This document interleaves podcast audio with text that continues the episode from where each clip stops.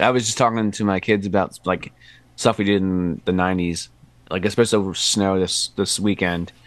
And I'm like, all right, you kids ever seen snow?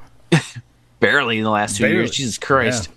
Yeah. Um, but I was like, you know, what's best for a snowstorm? It's uh, grilled cheese and tomato soup for like for lunch. And they're like, like no. And I was like, all right, either that or SpaghettiOs. And they're like, what are SpaghettiOs? Because like my kids oh, do not eat pasta shit. at all of any kind. I'm like, wow. It is the best thing ever when you're. That's like the ultimate kid food. That's. I remember like get coming in from like snow days. I mean, just every day, but like snow days well, in particular, yeah. like in the Ninja Turtles SpaghettiOs, I was fucking wolfing down. I ate a whole goddamn yeah. can of those every time. Like I come off, come in from the snow.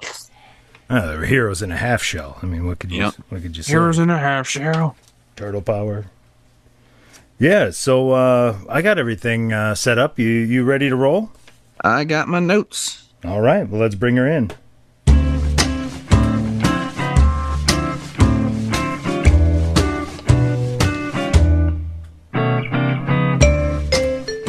Greetings, listeners. Does this sound like you? You don't know what to watch next? Mindlessly scrolling down one streaming service, then another, then another, and another, only to end up watching the same episodes of The Office you've seen a thousand times? Not to worry. We here at the Half-Ass Podcast Network got you covered. Because we here, we also know what the fuck we're watching next. Our next movie is always a mystery, always unknown, it's always to be determined. That's right, we let to be determine what we watch next, and you should too.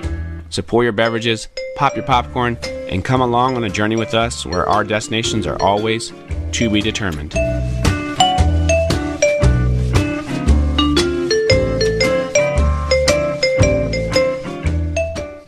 Welcome back to another episode of To Be Determined, everyone. I am your host, the J-Man, and I am sipping on nothing tonight. I am clean and sober for the first time doing podcast in oh. God knows how long.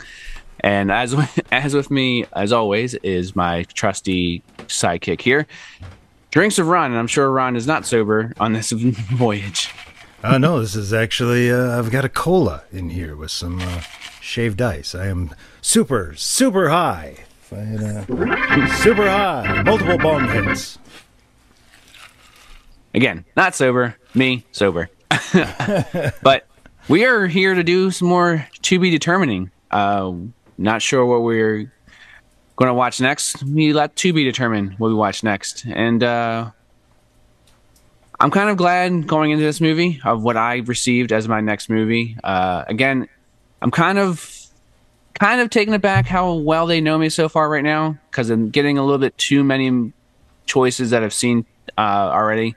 But uh, on my next Wheel of Unfortune, which we have coming up later, I got a lot of movies that I've not seen or even heard of. So yeah. I'm finally getting into that um, realm, hopefully, because it's kind of the whole point of this podcast, too, is kind of watch something I would never watch myself.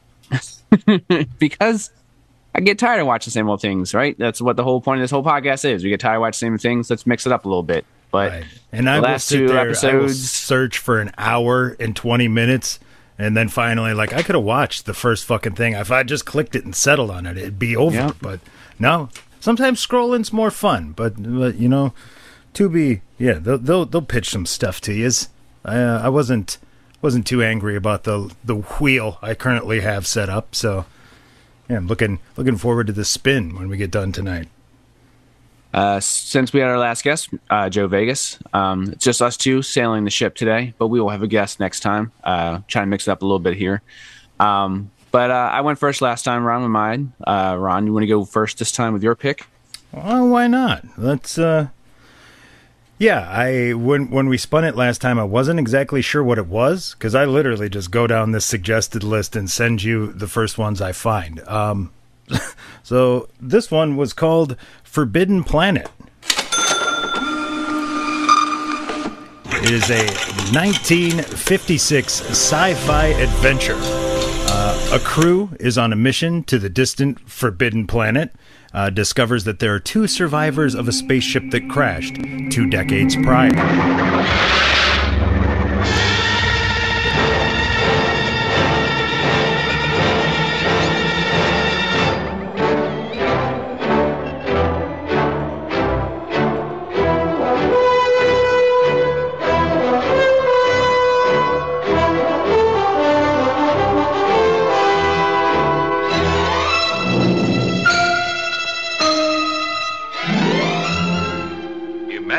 yourself as one of the crew of this faster-than-light spaceship of the future, sharing their curiosity to know the unknown, their tension, their readiness for inconceivable adventures.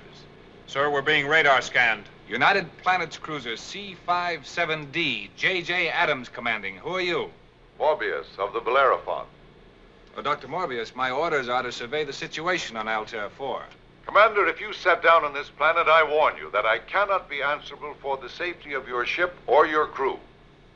When you reach the Forbidden Planet, you will meet Doctor Morbius, played by Walter Pidgeon. The doctor is sole owner of this fabulous world. Anne Francis is his alluring daughter Alta, who has never seen a young man till she meets Commander Adams, played by talented Leslie Nielsen. Come on in. Didn't bring my bathing suit. What's a bathing suit? Oh, murder. You will meet a charming character in The Robot, able to produce, on order, ten tons of lead or a slinky evening gown. Always at your service. You must be the loveliest, softest thing you've ever made for me. And fit in all the right places, with lots and lots of star sapphires. Star sapphires take a week to crystallize properly. Would diamond or emeralds do? You explore all the wonders of a vanished civilization. You travel deep down into the heart of the Forbidden Planet to discover the incredible marvels of this lost genius race. These magnificent scenes in striking Eastman color stagger the imagination. Twenty miles. Look down, gentlemen. Are you afraid? seventy-eight hundred level. Yet the wonders of the planet Altair four conceal a strange and evil force, unknown, irresistible.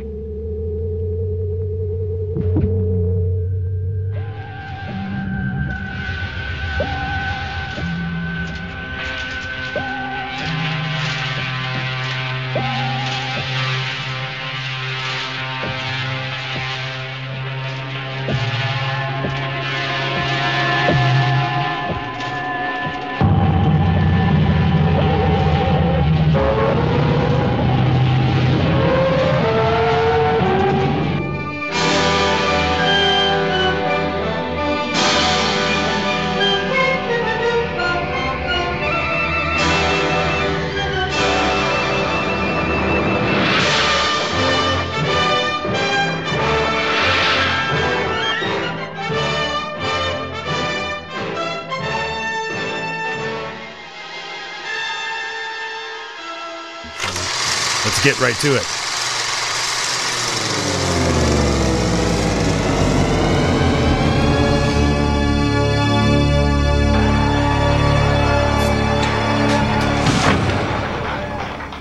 All right, we are going back to the fifties for this bit of sci-fi.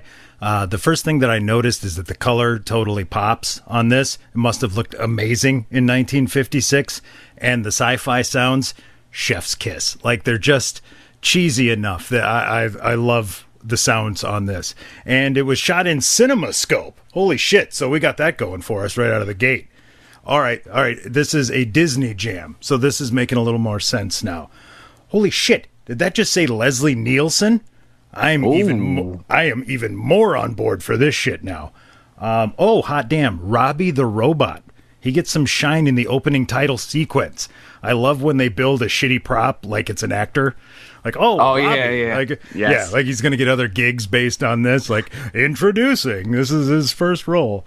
So I'm and now only. worried. Yeah. and only. So I'm now worried that maybe I was a little bit too excited coming in, and this might be a letdown. Uh, all right, we start. Exposition voice comes in. According to him, in this timeline, we don't land on the moon until the nineties. So uh, they have us thirty years behind on that technology, but they also say men and women landed on the moon. So they're decades ahead of us in equality in this timeline. So uh, apparently in twenty-two hundred, we've gained the ability to travel at the speed of light. And clearly the very first item of business is colonize the galaxy, because, I mean, it's just what the galaxy needs is more fucking humans. We're a terrific species when you get right down to it. Whoa, shit, Leslie Nielsen looks different. I had to hear that deep, rich voice to be sure that it was him. But uh, once you hear that voice, then you know, because in the fifties, they all look like generic fucking white guys. So he, right. Like, all right, who's who? And that, uh, that, that comes, that comes into play later. Um, yeah, the, this must have been fucking amazing in the mid-fifties. Oh, shit. Uh, the guy that they've come to look for on this planet has forbidden them from landing. So I guess that makes this a Forbidden Planet. Ah, ah, he said it! He said it! But uh, Captain Leslie Nielsen is undeterred, and he orders a landing anyway, which begins the sequence of him giving orders and his lackey repeating them back. And man, there is not enough of that in movies anymore. Lower thrusters. Lowering thrusters. Uh, disengage coil. Disengaging coil. Wave the anchor. Wing the anchor. I mean, great classic bit. My favorite bit with that is from Spaceballs. Yeah, and this one, it's so early that it's not even, uh, they're not even doing it ironically. So it's it's right in that sweet window. So uh, let's see. We also get our stereotypical nineteen fifties Army cook, who, of course, they refer to as Cookie. Because cookie, two hundred, yeah. yeah, two hundred fifty years in the future, we weren't able to improve on that shitty nickname for a cook. But apparently he is also our comic relief. However, he is not very smart. Oh, shit. Here comes the robot. This must be Robbie, because I don't see any other robots. Absolutely on the money representation of a fifties sci-fi robot. Lights, blinking, movements, things swirling. Chef's kiss. Uh, apparently he's basically magic. He can synthesize anything at a molecular level. He's just got to get a sample. I love when robots and computers were treated like they were basically magic, able to do anything. That's right. A great time in movie. Oh, I have mean, the computer do it. Just, just say. To push be a button. Fair, man, what, what what computers can do, it's magic. Especially in the fifties. There. Jesus Christ. Yeah, we're getting there. So uh, they land. Professor Exposition here uh, tells us how every other person has been destroyed by a mysterious force over the last nineteen years. Oh shit, here comes a space lady. Professor Exposition apparently had a daughter that he was not mentioning, and these goddamn horny space guys instantly start hitting on her. Oh shit, horny space guy comes in and starts cock blocking the captain. I shit you not. He insinuates that if he gets her alone, there will be fucking, with or without consent. He tells Jesus. her that he has done this all over the galaxy, and there are tons of stories about it. Of course, the doc can be trusted, too. In the daytime. What about the commander? Well, I hate to tell you this, Alta, but uh, that man is notorious throughout seven planetary systems. Dear, what does he do? Well, I, I don't feel free to discuss the shortcomings of a fellow officer, but any girl or woman who lets him get her alone, anywhere. He essentially just told her that the captain is a giant rapist. The fucking gloves are off. So, oh, oh shit, all right. Apparently the hot space chick has a, a boatload of animal friends, and they're all Earth animals, like deer and tiger. They could, didn't even put a fake antenna on them to make them look like they're alien animals, but, but yeah, that's all right. So, oh shit, our goofy space cook is taking the robot out behind some rocks to proposition him. Uh, this goofy prick is a drunk and wants the robot to make him bourbon. So the the robot drinks the last sip of bourbon, which makes our alcoholic panic. But don't worry, because he's basically magic and he can synthesize anything with a sample. And he says, is sixty gallons enough? God Holy damn. shit. sixty gallons. Can we uh, get so, this technology? That's all I need. So I'm telling you, magic. He takes his little sip out of a little glass bottle, and oh, that's the last I got. And says sixty gallons enough. Like, holy shit! But of course, it's nineteen fifties future, so they're still in little glass bottles. It wasn't. Uh, so yeah, he's gonna make him sixty gallons of brown party liquor, and the planet is about to be overrun with drunk, horny space dudes. Uh, so now our horny space guy, I think his name's Jerry, that uh, cock-blocked Leslie Nielsen earlier, he's talked the space chick into going off into another location so he can teach her how to make out.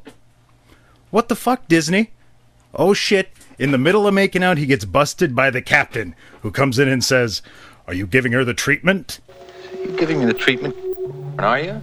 The, Whoa. The, the treatment. Ah, uh, I'm, I'm stealing that. I'm going to start saying that from now on. Uh, so the captain then returns the cock-blocking favor and tells the space chick to go home and put on some clothes. She can't be walking around like that in front of a space wolf like him. You see, you can't run around like that in front of men, particularly not a space wolf like Farman. So for Pete's sake, go home and put on something that'll, uh... anything. And essentially tells her that all these men have been in space with no ladies for years, and basically says they'll all rape her if they get the chance. Well, it so happens that I'm in command of eighteen competitively selected super perfect physical specimens with an average age of twenty-four point six who have been locked up in hyperspace for three hundred seventy-eight days. It would have served you right if I hadn't, and, and he... What the fuck is going on in this movie? I, this is Disney? Yes. Like, put on some clothes. These men have been in space and they haven't been around a woman. If they get their hands on... It's like, holy shit, Disney. Like, all right. Uh, so she goes home and she's going to have the robot make her some clothes that cover all of the goods. But the robot's late getting there because he was giving himself an oil job? Hubba hubba? Hey. I don't... Yeah, okay. So anyway. Oh, shit. Space Monkey enters and tries to steal space fruit. But the shitty space robot zaps the monkey off the table with a laser. Ah, excuse me, space laser. Laser! So the captain meets the space virgin again, and he says he likes her, and she replies, well, why don't you kiss me like everyone else does? Everyone? We saw her and Jerry, but she's apparently been making the rounds with the whole crew. This chick is getting after it. So the space tiger appears and jumps for the cock block. He pounces at Leslie Nielsen, and Enrico Palazzo laser blasts him into oblivion. Space exposition uh, late from Professor Exposition. Apparently those weren't space animals. They were brought here from Earth by an advanced space race that disappeared one night a half million years ago. They also left behind all their technology that apparently still works after a half million years. So that's convenient. Uh, Professor Exposition keeps talking. Apparently the reason that he had forbidden them to land is the reason all the other survivors of the crash died, possibly even the disappearance of this amazing hyper-intelligent race. It's all due to strange forces, quote, that he and his daughter are apparently immune to, which is just convenient as fuck. Okay, strange forces, but they just don't kill you two. Gotcha. All right.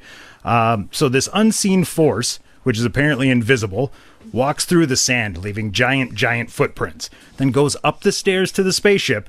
He's so heavy the stairs bend with each invisible step, goes in and murders a crew member. So their super nineteen fifties C S I efforts, the doc makes a plaster cast of the giant foot in the sand, which now begs the question, how did this giant creature walk through an entire group without touching one of them? And then how did he fit in the tiny door of this goddamn spaceship? And then with his size and weight, literally bend the metal. And then after the crew member's death scream, this giant creature got back out of the tiny entrance of the ship, the same entrance everyone just ran to after they heard the screams. I will suspend disbelief because we're over an hour in, and this is the first non-exposition action we've fucking gotten. So, Frank Drebin asks the charming alcoholic Cookie, who was missing Drebin. During this attack, uh, where he was. Apparently he was passed out behind some rocks. Oh, well, at least he didn't rape anyone, so no need for discipline. So Captain asked Doc about the remains of the murdered crew member, to which he replies that he is all over the instruments. So essentially this giant creature walked in and fucking stomped this dude into oblivion and splattered him all over the inside of the spaceship. So shit is getting real. Um, I already feel like I've wasted too much time writing this, so I'm going to fast forward from here. Jerry tells the captain that the space version, uh, space virgin, she's chosen the right man. Oh, how cute. He doesn't apologize for calling him a giant rapist, but since the captain returned the favor, we must be even, right? So they put up a giant electric space fence, which is supposed to top, stop the invisible creature, but all it does is alert them that the creature is trying to get through the fence, so now we're on high alert. They're waiting for the creature to come back another time, and what do you know it does? The fence seems to stop it so that they can focus all of their shitty, shitty firepower on this creature, which they do. So when the invisible creature is hit with the shitty, shitty ray guns, we can actually see the creature, which now looks to be some form of electricity. But like I said, the fence is keeping it back, so as long as these guys just stay a safe distance away from the monster, they'll be fine. Never mind. First guy walks up to the fucking monster while he's firing. Why did you get close enough to be within its fucking reach? So this moron is dead. Well, that should at least stop future morons uh, from trying to get closer. Uh, never mind, idiot number two gets closer and is instantly murdered. But don't worry, it's not like this is one of our established characters, so no big loss. Oh, wait. Super horny space, uh, super horny space Jerry just got a little too close to the monster as well. I can only assume it's because he was trying to fuck it. Anyway, Jerry's dead. So all these fifties white guys are so nondescript, I didn't actually realize it was horny Jerry that was murdered until way later in the movie. Let's uh, high-speed burn through this shit heap. Uh, now it's time for a high-speed dismount. We get even more convoluted exposition from the professor. There's a machine that apparently tests your mental ability, but, it, but if you push another button, it zaps you with something that makes you way smarter. But it'll also kill you. What the fuck? The professor apparently did this, so now he's super smart, and somehow he also didn't die because, of course, he's conveniently fucking immune to it. So, Captain Leslie Nielsen, who did not get zapped with the super smart space laser, figures everything out because Doc did get zapped by it, and now he knows what's happening because he's super smart, but he's also about to die. So Frank Drebin has to explain it to the confounded professor that, you see, this monster is actually powered by the futuristic machines that uh, no one understands how they work, that were left from the uh, space race that is now extinct.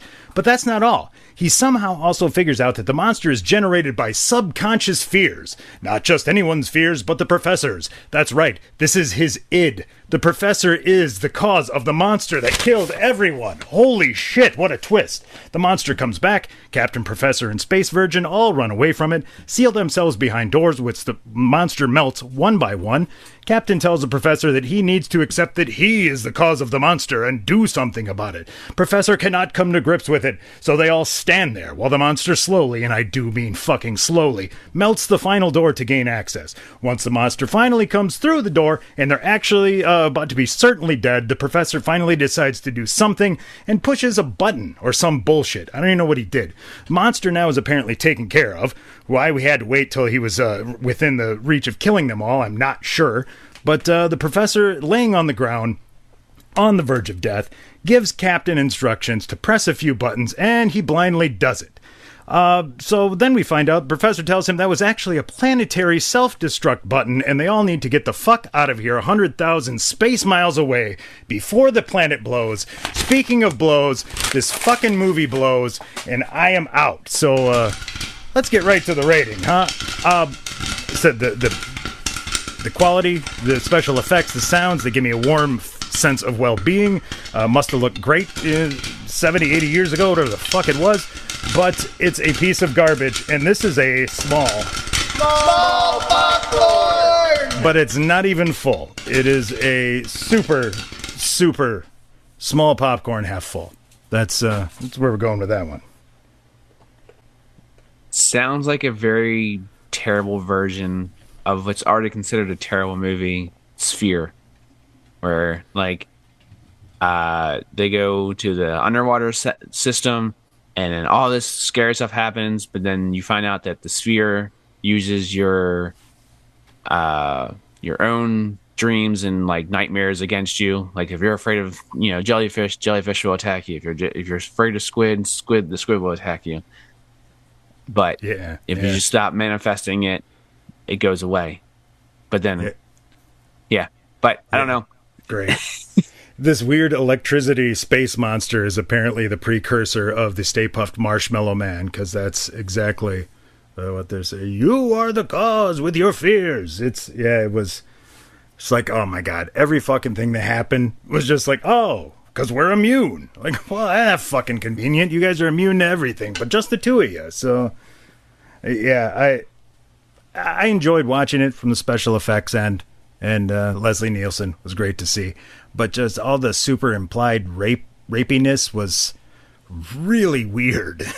it was, yeah, it was, like the fact that it's a, I was looking up a P G movie with rape really just prominent being talked about, and then just straight up murdering people when there's an invisible monster. Like, now I know P G thirteen and like R rating, especially, I don't even know if R ratings were around in the fifties. I was going to say, I don't even think the rating system was around. That was probably uh, applied retroactively, because I, yeah. I don't know if they had anything like that back in fifty-six.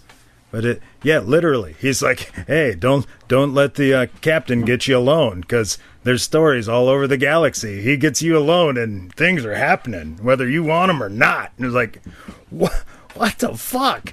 Like, uh, Rapey McRaperson just...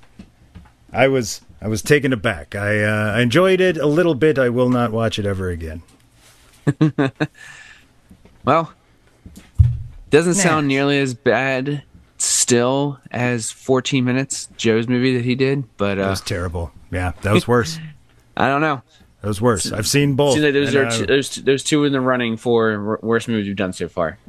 Yeah, I'll uh, give that to what's Joe. N- what's not in the running is the movie I did. Because my movie that I did is a classic from my youth, uh, early, I'd say early teens, that it was really popular with me, even though it came out in nineteen ninety-six. And I am talking, of course, about the nineteen ninety-six slapstick comedy Biodome.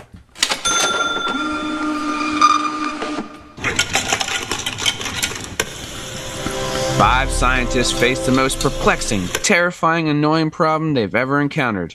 Two slackers sealed inside their biosphere. The Biodome, a pure, self-contained environment where five scientists are about to be sealed off from every conceivable form of contamination, except one. Uh, well, check out that mall, man. Our dream is finally at hand. What kind of mall is this? Get him out of here! The doors are sealed for one year. We're stuck here. That's right. twelve months? Yes. fifty-two weeks? Yes. three hundred eighty-five days? Wow. Now, the whole world is watching as Bud and Doyle are separated from their loved ones. Learn about endangered species. They're the rarest Lepidoptera in the world. Experience nature firsthand and become world-renowned protectors of the planet. Purple sticky punch, or hemp, is an excellent source of photosynthesis.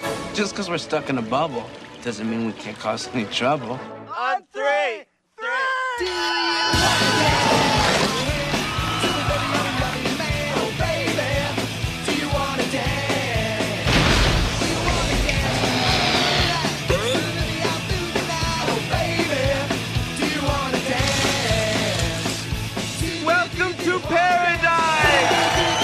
Pauly Shore and Stephen Baldwin trick or treat are doing whatever it takes. I feel like a duck-billed platypus to put the mental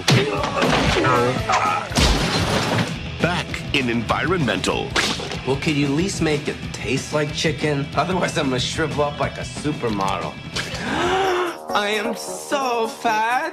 Nobody likes me. Beautiful. People didn't like me in high school. Biodome. Iron Man, Iron Man does whatever and I can't. Hold it. That's Spider-Man. Come on, what do you think? You're some rocket scientist? Yes. Sorry. If you guys aren't aware of this movie, I don't know. I'm guessing we have some of the dozens of listeners that are following along here. I'm gonna go with a dozen of the dozens of listeners, if not more, have seen this movie. But if you're not familiar with this movie, it is off the beaten path. It does not have one of the famous, I mean, yes, they're all famous Baldwin brothers, but not the famous Baldwin brother. uh, it's basically a a movie done in nineteen ninety-six that could be done in twenty twenty-three about saving the planet. Little ahead of its time, uh, talking about all recycling, uh, you know, carbon footprint, yeah. smokestacks. It's all. That's how the movie starts off. Is like our planet's destroying, global warming's happening, yeah, and man. That's when the biosphere I, was happening. So it was totally topical. Right. So like the beginning pretty much starts with a ninety minute global. It's like a ninety minute global warming. Love the Earth commercial. It's twenty twenty-three and the world's still spinning. Global warming. My ass. Am I right? Like oh, clearly amazing. They got this wrong. Um, but I gotta, I, I gotta talk about like the actual real beginning of the movie where they're, they're doing the intro credits. The last couple movies I've done have been eighties, so it's like kind of like retro and like, you know, or actually I did the math before I did the eighties, the two eighty movies. But a lot of retro and, like, you know, um, got that jazzy feel and nice, like, hip-hop feel and, like, real upbeat. This kind of had an old-school vibe to it, but with a punk band music playing, and it had, like, random ad clips of scenes and random, like, signs and posters. It felt like an ass strip. I've never been on an ass strip, but that's probably what it felt like. I'm sure that's what it does feel like. Um, but I, I never Biodome re- and let you know, yeah. I never realized that's what it like if, would feel like after doing drugs for the first time. Uh, I can definitely see why. Like if it was acid, I can definitely uh, get behind that. Um, the actual very first opening scene, of course, it shows the Biodome and like that. But then you get introduced to the two characters of Bud and Doyle, and uh, Doyle hits Bud, or Bud hits Doyle over the head with a book, and they're all trying to go, their two girlfriends are trying to go to this Save the Earth um, rally, but it's like, no, they weren't, they're trying to bail on it. But Pauly Shore gets up on the couch. He's like, he's up on the couch saying, "Free the Mahi Mahi, free the Mahi Mahi, if you will." Still fucking funny to this day. I laughed hysterically at that because that's something I will always remember about this movie. And like that was his excuse. He's up there trying to free the Mahi Mahi, then falls and hits the book. But of course, then they realize it's she hit him with the book and try to, you know, cop out of it. So basically, you are established with these two characters already. They're stoner losers who don't want to think of anything but but themselves. They have two very environmentally friendly girlfriends who are trying to save this world, to save this planet. Here's your conflict right here. Two deadbeat boyfriends, two perfect, what seem to be perfect girlfriends who want their boyfriends to be more like them. Could they be the hero coming up? Who knows? Um, they also have a great line in, that I've always used from this movie coming up uh, when they're talking about, oh, we're at this, we're at this uh, party, or we're at the fundraiser for Save the Earth, and we met these Arizona State guys, and they're all swimmers, and they talk about their bathing suits. Do you remember what they wear? Grape smugglers. uh, I, every time I see someone in Speedo on the beach or watching a, a competition for the Olympics, I just use the term grape smugglers. Ever since I've seen this movie, that's what they'll always be called, grape smuggling uh, bathing suits. Um, I always go with banana hammock. I enjoy that. That's that's uh, yeah. So that's from like my, I, obviously it's before that, but my talking point to that is Friends. Mike changes his name in Friends to Mike Banana Hammock when Phoebe tries to change her name to Pinterest Consuela. Um, so they try to go to this party at the lake that they've uh, told them they're going to with the grape smugglers. They, they've been had. There's no party at the lake. It's just this dump pretty much.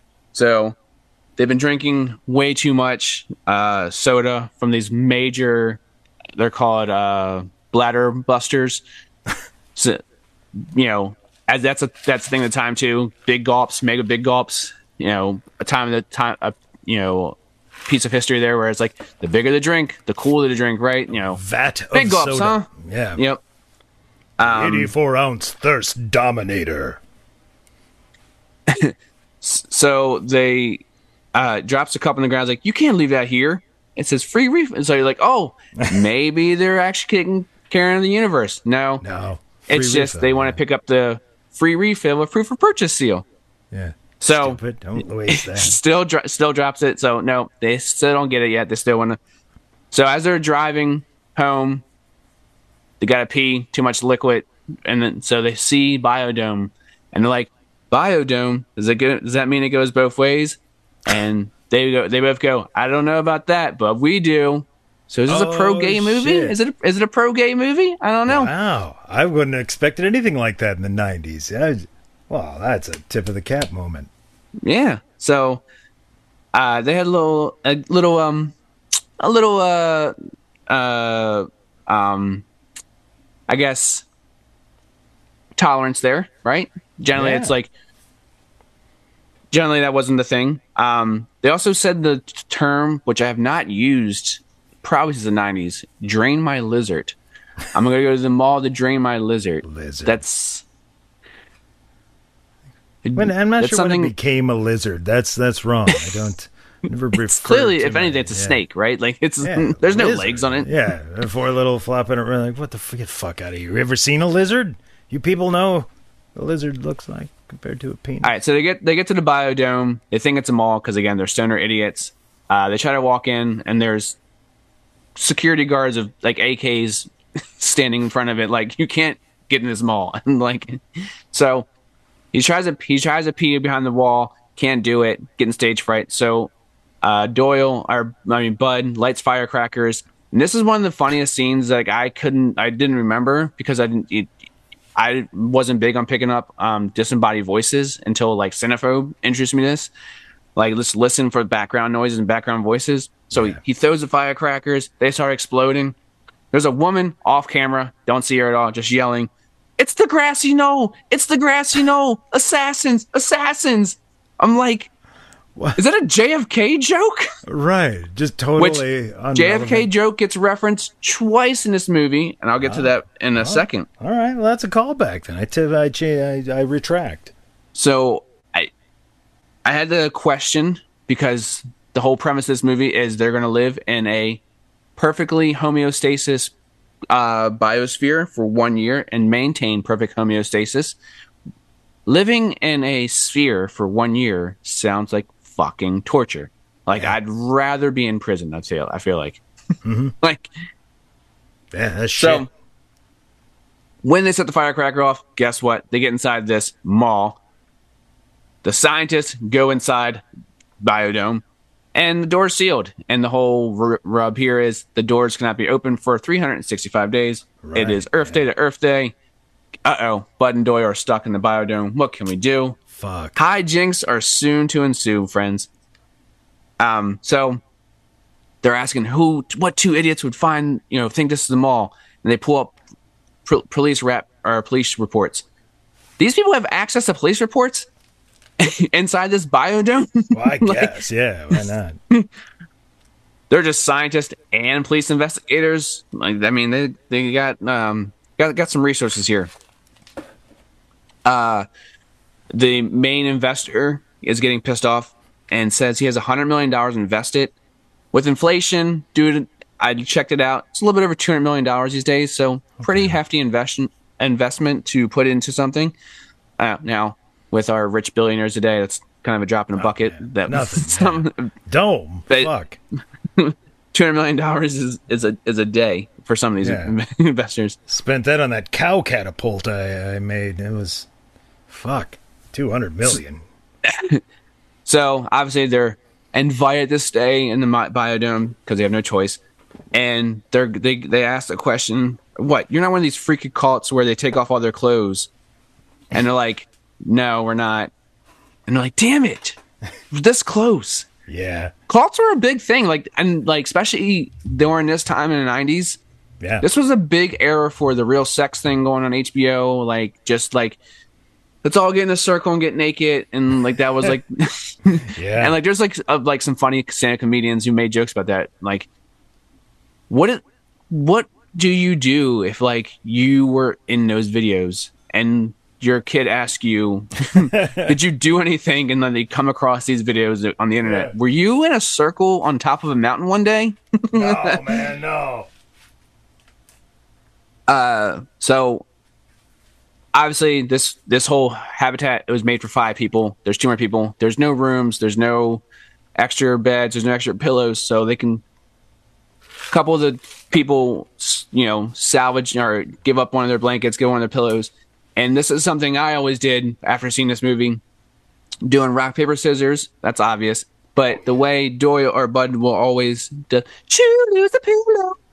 Choose the blanket. Uh, if anyone doesn't know, uh, Pauly Shore, quite flamboyant and quite outgoing of his voices, and kind of a unique style for him. Uh, a lot of people don't like it. That's why his movies are generally panned.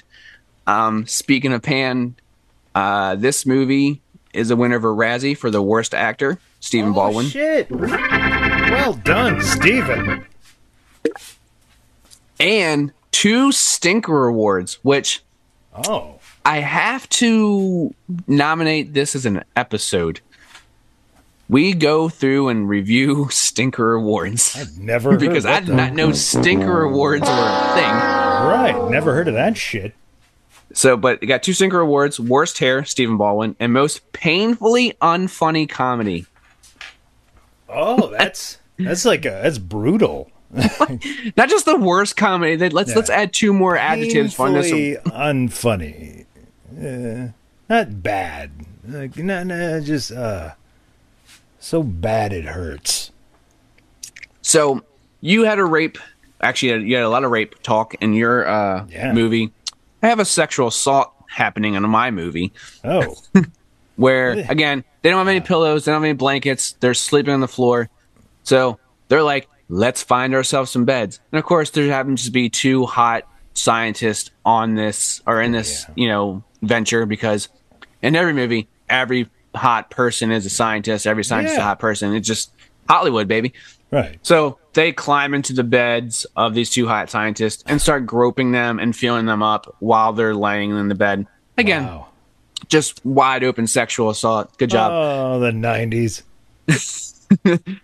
um. So as they can't sleep, they're also thinking about just thinking about the good times.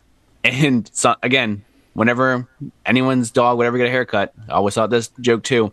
Shave, poochie, poochie. Shave, poochie, poochie, when they're just covering the dog in shave gel and shaving, literally shaving it with razors. um, one of my fun, one of the best, best, greatest lines that you, I didn't think about when I was a kid either, just never putting two and two together, where Doyle comes out of nowhere and the girl's like, "Where'd you come from?" And he's like, "My mom and the authorities are still trying to figure that out." That's Dad sad. Abandonment jokes. Yeah. um, so again, they were talking about this whole movie being a save the environment. Uh, the girlfriend of Bud, I can never remember her name, but she's in a lot of things. Um, she comes in bitching. There's beer cans in the trash in the kitchen. There's beer cans in the trash in the bathroom. There's beer cans in the trash in the basement. What does that tell you? And he goes, "We're out of beer." Great joke. Great fucking joke. Again, joke. She's trying to make the point, you're not recycling. He's like, I need my beer. Yeah. I wish I had the rim shot on the board still. I feel bad about that. Uh, so they're trying to think about ways to contribute to the biodome because obviously they're scientists. You know, they got plant people. They got animal people. They got a rocket scientist.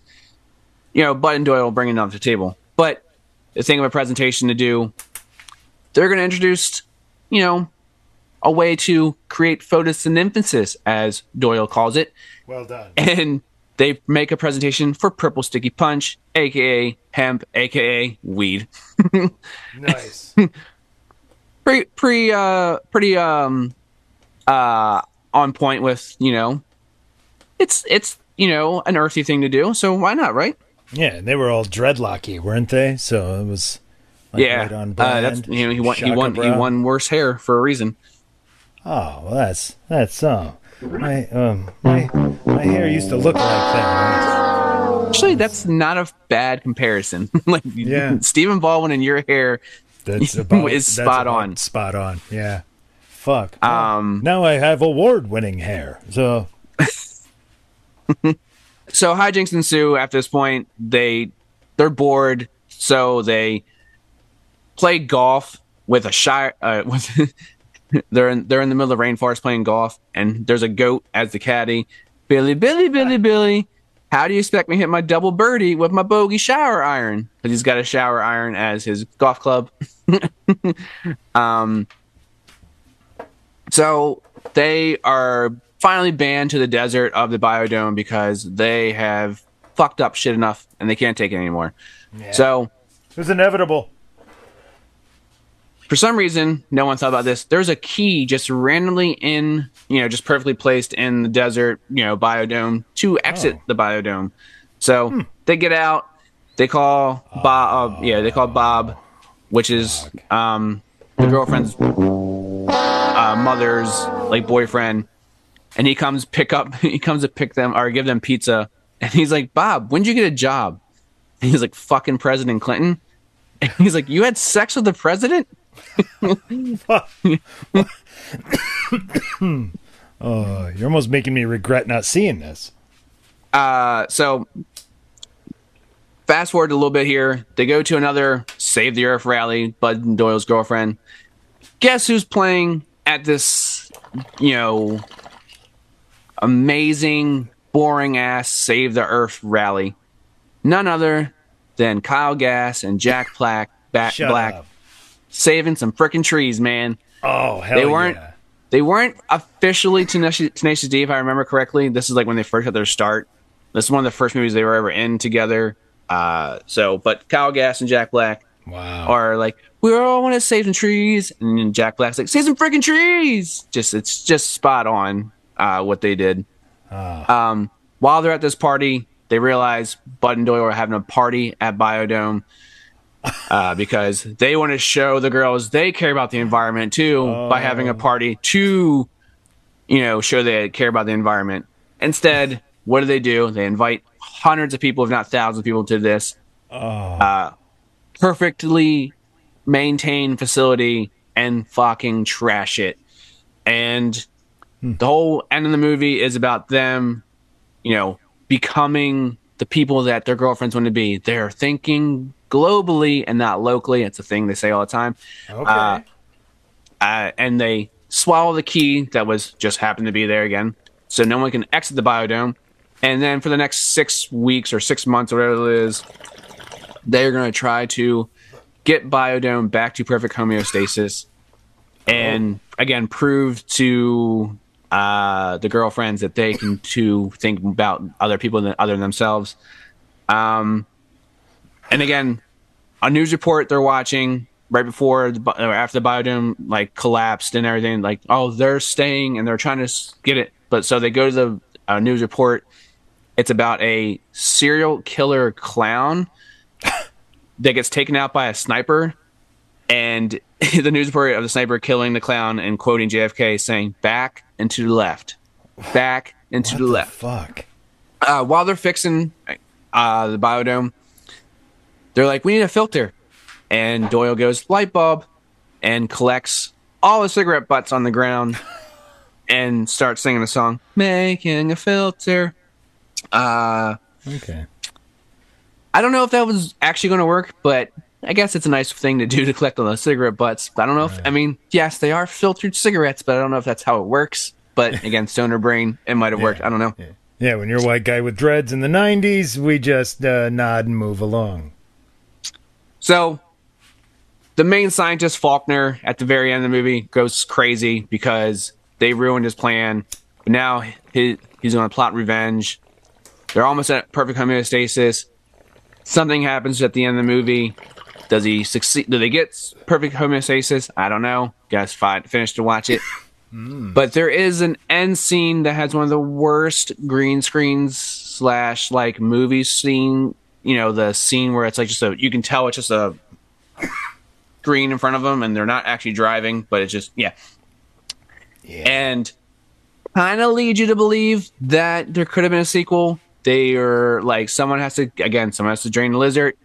Mm. And they go to this factory, or they drive into this factory, and it's like, we're Bud and Doyle. So you would think they're going to, you know, do Viva Las, whatever, nuclear power plant, whatever that we were driving into. But alas, no sequel, no. at least not in the works yet. I don't know that I've seen, uh, which that was also kind of a trope back in the nineties, kind of airing everything up for to be a sequel. Yeah, uh, I appreciate the hopefulness that they, the writers of Biodome thought they were pulling a sequel out of that mess. So that was just, I applaud that uh, positivity. So I guess we'll, we'll get down to uh, the ratings. So, again, talked about it. It was a favorite of mine growing up, but it's still, it's got its, it's got its high points, it's got its low points. But I'm going to go with a medium, some extra butter there. A medium buckle! Not bad. It's not. It's not terrible, but it's right there. If you want like, the good stoner comedy, you're in the right mood for it. It'll hit the spot. But it's it's not up there with your better stoner comedies of like Pineapple Express or you know stuff like that, or you know Half-Baked. But it's it's got its points. And if it, again, it's a nostalgia thing for you. If you watched it growing up, it'll hit the spots. If you're freshly new in this, probably not going to throw spots for you because it's outdated. And again, you know, it's a stoner comedy. So if you don't like them, you're not going to like this.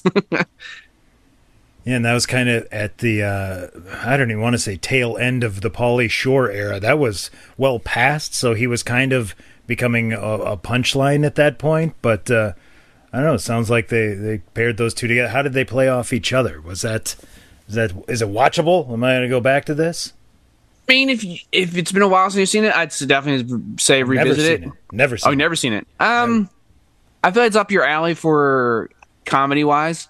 Because uh, again, there's there's definitely some great lines in that movie, uh, but again, it's like, again, if you're not into stoner comedy or not in that kind of mindset, probably because I was really baked the first time, and then even more baked the second time I finished watching the movie. So I don't have a clear answer for you because I wasn't clear-headed. You know, I think my- I think I think I am gonna look for this on Tubi. This might be the first one you've done that. Uh... I think you sold me. I'm I'm gonna go check this out. So. Yeah, I mean, Call I feel like you're right about the end of Pauly Shore here. Uh, as I'm looking through his IMDb, uh, three episodes of Entourage. Pauly, I mean, he had the, I guess, the the mockumentary too about him. Oh right. Uh, Pauly Shore is dead, which was kind of like the whole thing, like oh, like his career is dead. Where is Pauly Shore? Right. Um. I mean, he was in two Limp Bizkit videos in ninety-nine and two thousand, okay. So... All right, that's a few years later, so that's not too... All right. But that's, yeah, that seemed to be kind of like going to be the end of his movie. Yeah, because it was In the Army Now in ninety-four, it was Jury Duty in ninety-five, and then Biodome in ninety-six. Oh, and like Son in Law in ninety-three, Son in Law in ninety-three, okay. Encino Man ninety-two, Class yeah. Act in ninety-two as well, which he was pretty much playing Stoney Brown from... uh Encino Man. And to think of it, like, that's, like, really his only, like, big run. Yeah, so that's... Pr- I mean, he did have his own show. Let's not get that... Let's get in ninety-seven with for seven episodes. Let's not discredit him fully here. But, yeah, he no. was just a bit person in the episode here or uncredited role here. Like, he was in the two thousand one movie The Wash with Snoop Dogg and Doctor Dre. Yeah, it was just like he kind of had that one-note character, so then he kind of just became... Oh, yeah, I think he, I think he's, I think he's kind of underrated.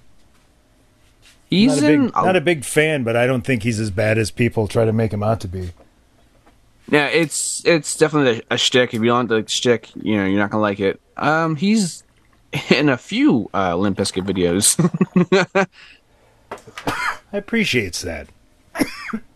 They, they had a thing with uh, Pauly Shore, apparently, that he needed to be in their music videos. And that's a weird... I like He that. was in that Break Stuff, like... In Together Now, and uh, one a little bit later. That which... does seem like a Fred Durst thing, though. Like, hey, can we get Pauly Shore? Like, think he'd come in and do this? Yeah, we'll get him. It just seems like a movie he'd do. I like it. Just heard from Yikes. He didn't give me his movies. He's been sick, apparently. Wow. So... we can add his movies in eventually. Well, it's time to watch movies, right? Right.